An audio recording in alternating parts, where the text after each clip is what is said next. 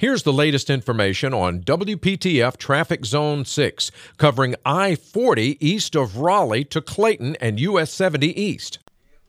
Eastbound 40 severely delayed between Rock Quarry Road and Business 70. Lots of stop and go in that section of interstate. Tune to AM 680 WPTF, the traffic station with traffic reports every 10 minutes on the 8s, morning and afternoons. Zone by zone reports are an exclusive feature of WPTF Triangle Traffic.